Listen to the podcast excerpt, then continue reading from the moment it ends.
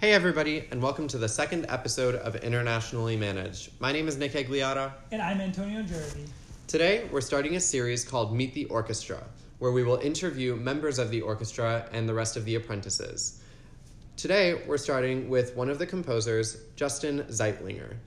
We'll be asking him questions about his compositional career thus far and compositional career in the future. Tell us about yourself.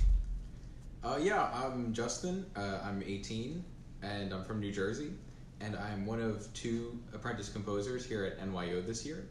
Um, I've studied composition for five years, and I also play the violin. Awesome.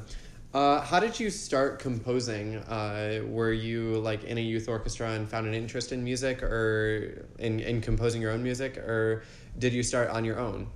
Uh, I actually, like many composers, I started off on an instrument. Um, I started on violin when I was about four. And uh, like so many other composers, I got to a point uh, when I was a bit older, maybe uh, nine or ten, where I wanted to sort of, um, in my practicing, I would sort of stop to jot down little ideas that, that I would test out or play on my violin. And uh, as I as I grew and got older, I wanted to sort of be scribbling down these ideas more than I wanted to be practicing. Um, and eventually um, to the point where I wanted to take composition uh, seriously and, and really give it give it a, a go. Um, so that's sort of how I got started. Awesome. Did, after that, did you start uh, pursuing like some sort of teacher or uh, like an apprenticeship mentor situation where you started to work with somebody? Uh, yeah, actually, when I was uh, in seventh grade, I applied for Juilliard Pre-College um, as a composition major, and before that, I had never had a teacher. Um, I would sometimes show things to my violin teacher, but she, not being a composer, um, sort of pointed me in the direction of Juilliard Pre-College, and uh, I ended up getting in, and then uh, studied with my teacher there was was Ira Taxin, um, and I studied with him for the five years I was there. Awesome. That is awesome. Is there any particular composer do you think that struck you to inspire you to start composing? Um, I, I don't know if there was any uh, one composer in particular, just because my, my musical tastes have grown and, and changed so much over time. I think it was sort of the composite of all the music that I was playing and, and listening to, and also my interest in more contemporary music, uh, 20th century music, and, and music of living composers that sort of compelled me to say, I want to do that too. Yeah, while we're on the topic of you being interested in contemporary music, uh, what are what are some of your favorite contemporary composers that you think your work is almost like where you where you find inspiration for for your work? Uh, well, right now I've really been exploring a lot of the music of um, of composers like like Lachenmann uh, and Enno Poppe and and some of some of the European modernists uh, Marc Andre, people like that. Mm-hmm. Um, but also some American composers, uh, Andrew Norman, Eric Wubbels. Um, I've just, I, I, really admire their work and um, they're a big influence on me.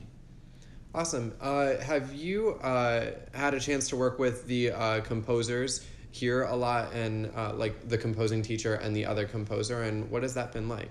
Yeah, actually, um, over over these uh, these few days, I've had the opportunity to um, to work with the other apprentice composer, uh, Lee Sarancio, um, who's who's really talented, and uh, our wonderful mentor Sean Shepherd, uh, who is really just a, a, composer of the highest caliber and uh, a really wonderful um, thinker as well and teacher. Um, and it's been it's been really amazing to work in this super individualized setting uh, and talk about this sort of high level new music and high level compositional ideas together. Uh, it's been inspirational working with the both of them. That is that is truly beautiful to hear. Uh, why do you like composing? Is what about it really strikes you? Um, I, I don't know it's it's not something that I ever really said. Oh, like I, I would really. Uh, it was never like a, a theoretical like oh I'd really like to be able to do that. I guess it was just something that I sort of had to. For me, it's like I, I feel the need to get something out or, or to express something through music. Um, and to, to quote uh, Christopher Rouse, who was quoting George Bernard Shaw, um, I don't enjoy writing, but I enjoy having written. So sometimes the process of actually writing can mm-hmm. can be difficult or can be kind of grinding, but once you find the, the right idea or once you put things together in the right way, it can just be such a rush. So- Really? Yeah, that that sounds like it, it would be when you can look at your finished project product. I feel like that'd be something very pleasing. Um, so next, uh, what do you think are like your personal compositional strengths? Where do you think you have really like cornered the market, and where do you think you're building your your your Justin brand, your your Zeitlinger brand, where people what what people will remember you by? Um, I, I think one particular strength that I've well one particular thing that I've always believed strongly in that I think has been a strength for me is uh, sort of having a, a very personal sense of of what it is that I want to express. I, I've never been the kind of person to um, to want to be categorized into any one school of thought or any one uh, system of composition, and I've always sought to express myself the most personal and authentic way I can. Um, and I, I just think having a strong sense of self and, and not being labeled or boxed in is, is something I uh, that, that has worked for me well. Awesome. Yeah, that's very interesting. Um, are there any things that you do when you are composing that are abstract? Do you like sit under a tree or like like what do you do when you when you're getting ready to compose? Uh, well, for me, uh, I personally have, I, I know colleagues who are different, but I personally have never really been the type of person to say, oh, uh, look at the sunset or look at this painting. It's Mhm. so beautiful. I'm going to write a piece about it. Um, for me, it's just kind of like, it's nothing really too too romantic. It's just kind of like I'll either be working at the piano and just trying out harmonies, or I have an idea for a certain a certain thing in my head that I want to work out, or I'll, I'll be working on my violin and try something out and go from there. Uh, it depends on the it's it, it definitely depends on the piece and the situation, but um, I definitely tend to just work more concretely. Awesome. Very interesting. So, Justin, to contrast on that, what would you say your compositional weaknesses are? Um, well, a few things. Um, one one thing that I've always struggled with is the fact that I've not really a, a consistent uh, composer in terms of being able to come up with material, uh, the same amount of material on any given day. There's one day where I might struggle to write two bars, then another day I'll, I'll sketch out four minutes of music, um, and I can never really tell when it's going to happen. So I've always envied people who can just sit down and write 20 bars of music a day or something, and and, and always have it have it with them. Mm-hmm. Um, another thing that I've been, I don't know if it's a weakness, but something that I've, I've been trying to grow into is getting more comfortable with longer, larger scale forms. Uh, I tended to write shorter movements or, or just shorter scale pieces in the past, and I'm trying to work on expanding that into long individual, uh, sorry, long single movement pieces. Awesome. Yeah, and I'm sure that's just something that that comes with time as a, it's easier to get a full circle idea out of something shorter and working into something larger is probably just will come with time. Um, what about like your compositions um, would would you change? Like after the fact, do you ever find yourself adjusting your pieces? I know uh, Bruckner was famous for, for doing that a lot. So do you, are you like Bruckner in that way? Well, um, I, I personally haven't really done that. Uh, there are times when I've, I've written a piece and then I've said, oh, I, I would really, I wish I could uh, go back and, and change this or that or expand this. But then usually I find that if I go too long after the fact, I, I just, there oftentimes I'm develop, you know, still being a young composer, I'm developing at a rate where maybe six months ago the music that I was writing doesn't really apply to me anymore. So I don't really know how I would go back and, and fix Mhm. it. So in that case, uh, I usually leave it. Um, but yeah, I, at some point maybe uh, I, I've always been fascinated by people like Boulez who like would never have a finished piece. It would just be like it would be one thing, then it would grow to another Mhm. thing, and then it would just never. It would be always changing. For me, I haven't really done that, but it's possible in the future when I settle in a little bit more, I could do that. Awesome. Um, I know one big thing about composition that has been like a repeating motif of the past like thousand years of music has been borrowing from previous composers or composers even borrowing from themselves uh, their own music earlier in their lives. Do you find that there is one composer who you borrow from more than any other, or you borrow from your earlier pieces or things like that? Um, well, in terms of borrowing, that's actually something um, I've become more comfortable with recently. Uh, I I don't know that there's any one composer specifically. It depends on the piece. Um, actually, I had a, a recent solo oboe piece that uh, quoted the clarinet movement from the Messiaen Quartet for the End of Time, um, but that was sort of supposed to be in an ironic, uh, sort of sarcastic, sort of comical way. Mm-hmm. Um, actually, the, the, it's interesting that you asked that because the piece that I, I wrote for, for NYO this year, um, the, the name of the piece is Cosmic Fractals In Memoriam Christophe Bertrand, and it doesn't exactly quote, but it kind of has very strong references to uh, the music of Christophe Bertrand, specifically his, his piece uh, Scales. And um, I'm actually at, at, this point in my life, I've uh, actually become very comfortable with acknowledging uh, the influence of other composers and, and that I do take um, influence from them, and, and I'm not afraid to to say that I'm very inspired by them. And sometimes, uh, in the right circumstances, uh, I might quote their music. Mm-hmm. That is really actually quite fascinating to hear. Uh, where would you like to see your career in the next five years or so on from here? well, in five years from now, uh, I'll probably be a, a broke grad student. but and where um, will you be attending this fall? Would you like to tell us? Oh yeah, uh, I don't know if I mentioned this before. Uh, I'm going to Eastman for uh, as a composition major.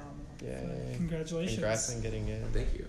Um, and yeah, no, in, in five years, hopefully, uh, I definitely I plan to, to continue uh, composition and be in school, and I hope to continue studying violin as well. I, I would love to to have some sort of either be in some sort of new music ensemble that I would write for and, and play in, or be in some sort of composer collective. I think something like that would be terrific. Mm-hmm. I know um, one of the options for us performing majors is something like the New World Ensemble, where we can uh, join that and like work work with other people around our age. Is there any equivalent to that in the compositional field, or does does New World take on a composer? Do you, are talking about New World Symphony? New yeah. World, yeah, New World in Symphony. Miami Beach. Yeah. Uh, I, to be honest, I, I don't know terribly much about that, that program. I, I am aware of um, that that organization, but uh, there there are a few um, in terms of like high school students or, or young composers. Um, there are a few sorts of opportunities to, to get together or programs for young composers. There's things summer programs like this or, mm-hmm. or um, BUTI at Tanglewood or uh, Interlochen. Mm-hmm. Um, there's also like conservatory pre-college programs. Like I, I attended Juilliard pre-college. I know there's there's others. This uh, like in New York City, there's some conservatories in other cities. Um, and yeah, there's there's just there's a few different programs out there. Awesome. So, Justin, to contrast on that, what would you say your compositional weaknesses are? Um, well, a few things. Um, one one thing that I've always struggled with is the fact that I've not really a, a consistent uh, composer in terms of being able to come up with material, uh, the same amount of material on any given day. There's one day where I might struggle to write two bars, then another day I'll, I'll sketch out four minutes of music um, and I can never really tell when it's going to happen. So I've always envied people who can just sit down and write 20 bars of music a day or something, and and, and always have it have it with them. Mm-hmm. Um, another thing that I've been I don't know if it's a weakness, but something that I've, I've been trying to grow into is getting more comfortable with longer, larger scale forms. Uh, I tended to write shorter movements or, or just shorter scale pieces in the past, and I'm trying to work on expanding that into long individual, uh, sorry, long single movement pieces. Awesome, yeah, and I'm sure that's just something that that comes with time. As a, it's easier to get a full circle idea out of something shorter, and working into something larger is probably just will come with time. Um, what about like your compositions? Um, w- would you change like after the fact? Do you ever find yourself adjusting your pieces? I know uh, Bruckner was famous for, for doing that a lot. So, do you, are you like Bruckner in that way? Well, um, I, I personally haven't really done that. Uh, there are times when I've, I've written a piece and then I've said, "Oh, I, I would really, I wish I could uh, go back and, and change this or that or expand this." But then usually I find that if I go too long after the fact, I, I just there oftentimes I'm develop, you know, still being a young composer, I'm developing at a rate where maybe six months ago the music that I was writing doesn't really apply to me anymore. So I don't really know how I would go back and, and fix Mhm. it. So in that case, uh, I usually leave it. Um, but yeah, I, at some point maybe uh, I, I've always been fascinated by people like Boulez who like would never have a finished piece. It would just be like it would be one thing, then it would grow to another thing, and then it would just never. It would be always changing. For me, I haven't really done that, but it's possible in the future when I settle in a little bit more, I could do that. Awesome. Um, I know one big thing about composition that has been like a repeating motif of the past like thousand years of music has been borrowing from previous composers or composers even borrowing from themselves uh, their own music earlier in their lives. Do you find that there is one composer who you borrow from more than any other, or you borrow from your earlier pieces or things like that? Um, well, in terms of borrowing, that's actually something um, I've become more comfortable with recently. Uh, I I don't know that there's any one composer specifically. It depends on the piece. Um, actually, I had a, a recent solo oboe piece that uh, quoted the clarinet movement from the Messiaen Quartet from the End of Time, um, but that was sort of supposed to be in an ironic, uh, sort of sarcastic, sort of comical way. Mhm. Um, actually, the, the, it's interesting that you ask that because the piece that I, I wrote for, for NYO this year, um, the, the name of the piece is Cosmic Fractals in Memoriam, Christophe Bertrand, and it doesn't exactly quote, but it kind of has very strong references to uh, the music of Christophe Bertrand, specifically his, his piece uh, Scales. And um, I'm actually at, at this point in my life, I've uh, actually become very comfortable with acknowledging uh, the influence of other composers and, and that I do take um, influence from them and, and I'm not afraid to to say that I'm very inspired by them and sometimes uh, in the right circumstances uh, I might quote their music. Mhm. That is really actually quite fascinating to hear. Uh, where would you like to see your career in the next five years or so on from here? well, in five years from now, uh, I'll probably be a, a broke grad student. but and where um, will you be attending this fall? Would you like to tell us? Oh yeah, uh, I don't know if I mentioned this before. Uh, I'm going to Eastman for uh, as a composition major. Phenomenal. Yeah, yeah, yeah. Congratulations. Congrats on getting in. Thank you. Um, and yeah, no, in, in five years, hopefully, uh, I I definitely I plan to, to continue uh, composition and be in school, and I hope to continue studying violin as well. I, I would love to to have some sort of either be in some sort of new music ensemble that I would write for and, and play in, or be in some sort of composer collective. I think something like that would be terrific. hmm I know um, one of the options for us performing majors is something like the New World Ensemble, where we can uh, join that and like work work with other people around our age. Is there any equivalent to that in the compositional field, or does does New World take on a composer? Do, you- do you, are you talking about New World Symphony? New Yeah. World, yeah, New World. in Miami Beach. Yeah. Uh, I, to be honest, I, I don't know terribly much about that, that program. I, I am aware of um, that that organization, but uh, there there are a few um, in terms of like high school students or, or young composers. Um, there are a few sorts of opportunities to, to get together or programs for young composers. There's things summer programs like this or, Mhm. or um, BUTI at Tanglewood or uh, Interlochen. Um, there's also like conservatory pre-college programs. Like I, I attended Juilliard pre-college. I know there's there's others. This uh, like in New York City, there's some conservatories in other cities, um, and yeah, th- there's there's just there's a few different programs out there. Awesome. So I have a question, Justin. Um, have you ever written for a classical saxophone? Being a classical saxophonist myself, I'm merely curious. Actually, I have. Um, I, I wrote one piece when I was uh, at BUTI. Uh, it was an octet for mixed ensemble, and one of the instruments was alto saxophone. Uh, it was actually because it was a funny story. Um, one of the RAs who um, was was around campus was a saxophonist. He was like, "Oh, you should write a part for me." So I did, uh, and it was a lot of fun. I'd never I'd never worked for sax. Uh, I'd never written a saxophone part before, but um, it was really a lot of fun. And I think the saxophone can work really well in classical ensembles and in orchestra. I've heard it used really effectively in orchestra, and I think especially in new music, twenty first century music, it definitely uh, adds a, a really rich uh, color palette. Awesome. Have you uh, written for bassoon? I have as, as well. Actually, I wrote uh, a solo bassoon piece for a friend of mine a few years ago, um, and that that was another another cool experience. tell us about it. What is the what are what are these pieces like? Both the saxophone one and the the bassoon one. Oh well, the the one with saxophone is actually it's a, an octet. Uh, the, the the idea for the piece was I wanted to write a piece that had that featured uh, every an instrument from every uh, family. So it was flute doubling a piccolo, um, clarinet and bass clarinet, saxophone, trumpet, viola, two percussion, and piano. Okay. Um, so kind of like Pierrot plus, but not really Pierrot at all. Just kind of like eight people. Um, and the uh, bassoon piece was a, was a solo bassoon piece. Um, the name was Three Monologues for solo bassoon. Uh, it's a set of three short movements.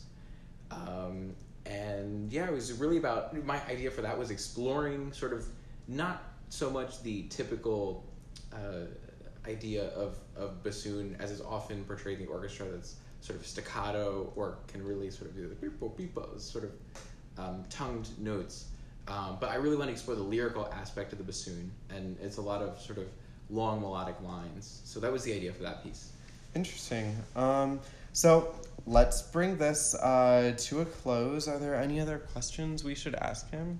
Well, I can't think of any at the moment. Thank you so much for uh, talking to us today. It is fascinating to hear. Yeah, about thank you for being our first uh, member of the orchestra in the NYO program on our Meet the Orchestras, uh, Meet the Orchestra program, and um, hope to hear from uh, you in the future and see see what you're doing uh, with your compositional uh, career. And best of luck in the future. yeah, thank you so much for having me. Thank you. All right, everybody, that was Justin Zeitlinger, the composer apprentice for the 2018 National Youth Orchestra. My name is Nick Agliata. And I'm Antonio Jarvi. We'll see you tomorrow.